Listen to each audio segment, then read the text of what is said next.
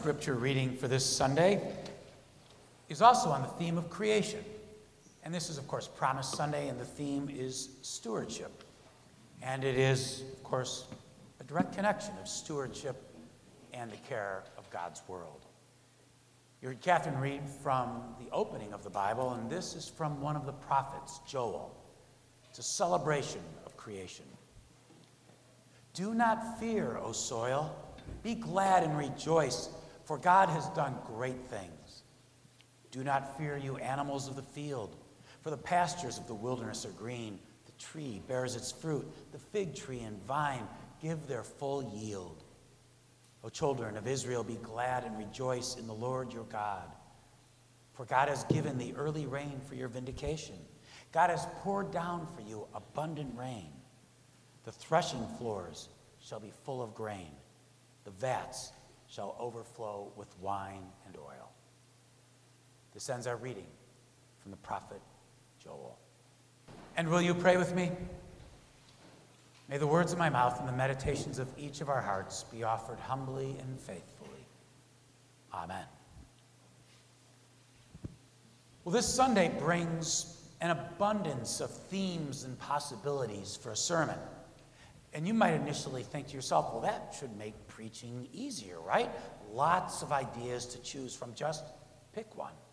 But in reality, it makes it actually tougher to settle on a theme. With the multiple themes of this day, it's, it's sort of like three people trying to pass through a narrow doorway. You have to think how the order can unfold.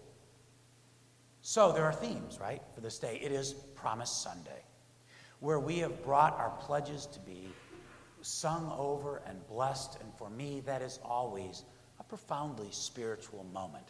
So it's Promise Sunday, kind of a stewardship theme.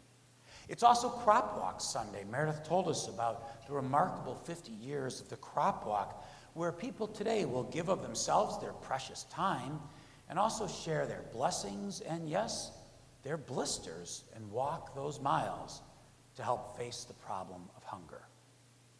So that could mean that sort of the overarching theme of this day could be that of Christian stewardship. And stewardship is basically the faithful and wise use of our blessings from God. And stewardship often grows from the fertile soil of hope. And hope brings those three sort of streams of themes together. So I do wish, wish to reflect on hope, but in specific, specifically, its relationship to the care and stewardship of God's first blessing to us, our environment, the creation. But I'll begin with hope. And it's said that hope is neither an act of our wills, nor is hope simply mindless optimism, but hope is an act of our imaginations. An act of our imaginations. Hope is what allows us to sort of see beyond what is right now and imagine what might be, and even what ought to be. However, if hope simply remains in our imaginations, it's unlikely to have much of an impact on our world. So, the power of hope is not only to help us imagine what might be, but hope can also move us into places where we have not yet had the courage to go. Hope can shape us into becoming the people we have not yet become. Hope can help us do the things that we have not yet done but should. Hope may begin with our imagination, but it does hold the potential to move us to action.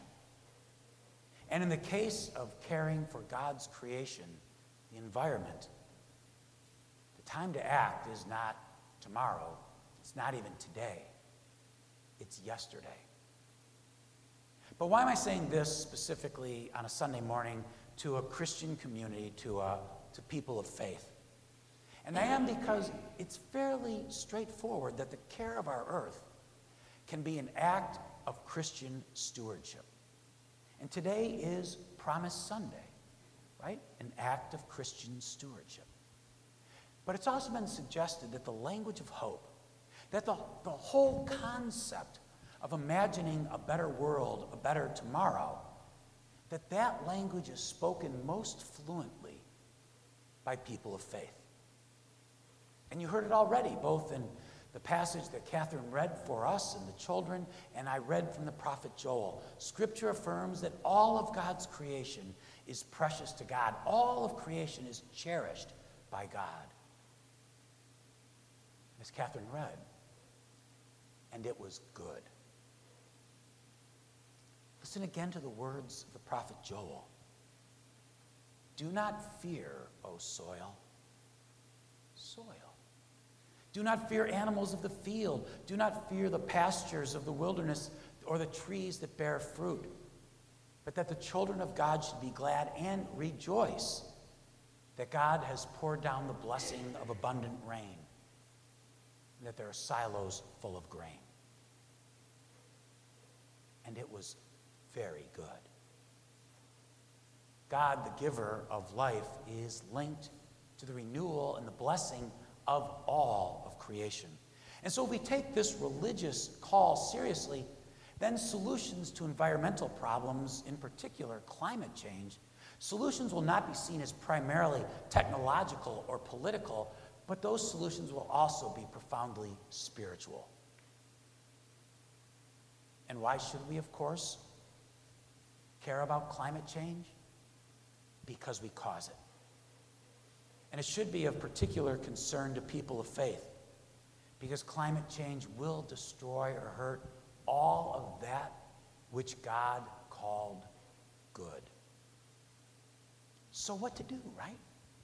Well, I could have had listed on the back of the bulletin hundreds of things you can do, but you've read most of them. You can Google them. If you have children, you've talked with them about them. Your children have taught you things that you can do to care for the environment. And yes, our Green Team ministry has done its darndest to help us be better stewards of God's creation. But it's time to do more than that as people of faith. We need to advocate to our elected officials as well. And churches need to be ready to speak out and act because politicians know that the people who can first affect change, well, are the politicians, but the politicians know that because statistically, people who sit in the pews on Sunday mornings are the most likely to vote, overwhelmingly. So you need to make your voice heard. And we know the truth. And it's an overwhelming truth. The majority, 97% of scientists, tell us that there is no doubt, not even reasonable doubt, no doubt left about the threat posed to the earth by climate change and our treatment of the environment. So, if we wish to preserve a world for our children, our grandchildren, great grandchildren, then we need to speak up and act. I heard at a senior pastors conference an expert on this who also happened to be a person of faith. And he framed the conversation this way after talking about the dismal and frightening details of climate change. He said, But in the end, if you care about the justice that Christ lived and died for, then climate change is probably the biggest battle you will ever face in your lifetime. And we know it, right? And we hear all and we read about the models that suggest that climate change will create hundreds of millions of refugees fleeing rising water and crop fields turned barren. And climate change will bring famines and disease and violence of, well, biblical proportions. I mean, it's frightening to imagine. But you know what else is frightening? And I'm going to be honest with you, I'll editorialize a little bit here. What is also frightening is that there is a strain of the Christian faith, of fundamentalist Christian faith. And this strain of Christianity is held by some politicians at both the federal and state level and by our neighbors as well. But it's called um, premillennial dispensationalism. I know that's a mouthful. But what it really believes is this that those famines, that disease, that violence that may be the result of climate change is to be welcomed. Welcomed. Because if that is the strain of fundamentalist Christianity that someone adheres to, they believe that the violence and the disease and the famine are all precursors before the second coming. They have to occur in that strain of Christianity.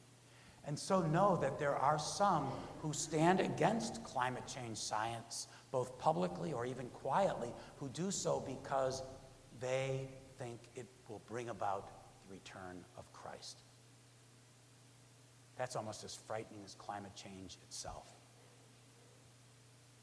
But if we, we care about the future, about the generations yet unborn, we must act. We know this. We have permanently and are permanently degrading and impoverishing our earth. And why are we doing that? It might simply be to prolong for another 25 or so years lifestyles that we love and enjoy. And so, to me, one of the most compelling reasons for Christians to care and to act is that if we ignore climate change, it will be a statement about endorsing selfish individualism run amok in our culture. And I understand that we live in an age of self care and getting our needs met, and that's important too. But the heart of Christianity, heart of Christianity calls us to think about others' needs, often even before we think of our own. Climate change is an issue for people of faith that demands us to answer questions about what the good life really looks like. And if we are to use 50% less fossil fuel by the middle of this century, that world will likely be, and a nation will be, a community will be, our homes will be very different.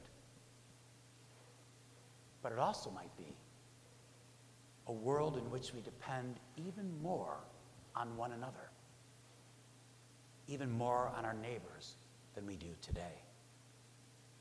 And you know what? That that might be the fertile soil in which hope can flourish. Because in the end, the source of our hope is the faith in a living God. But our hope cannot be this. Our hope cannot be that God will solve everything, everything will come out okay if we pray hard enough. That is simply mindless optimism. But our hope can be that God will inspire us to overcome our reckless greed and care for all corners of God's creation, all corners of which God has called very good. But we do need to be careful here. Just as one writer has suggested, simply naming the hot mess of what we are doing to our world isn't enough. Simply confessing that we are failing isn't enough either. We have to lean strong and hard into our faith for the sustenance, even the strength to stand up, to dig in, and to do the work we are called to do as Christians. Hope is not some byproduct of a divine guarantee that it'll all come out okay. But instead, hope allows us to face the toughest issues of our day with fresh, energy and with urgency. And I know, I know, Hope can grow weary. Hope can become impatient. Hope can even disappoint us. But the hope that is forged of the biblical call to dig deep and to tell the truth of what we see, feel, and experience, that kind of hope, that kind of hope reminds us that we must always show up for what is right and good. And in the case of the care and stewardship of our earth, that hope is about life. Yours, mine, and all those that will follow. God.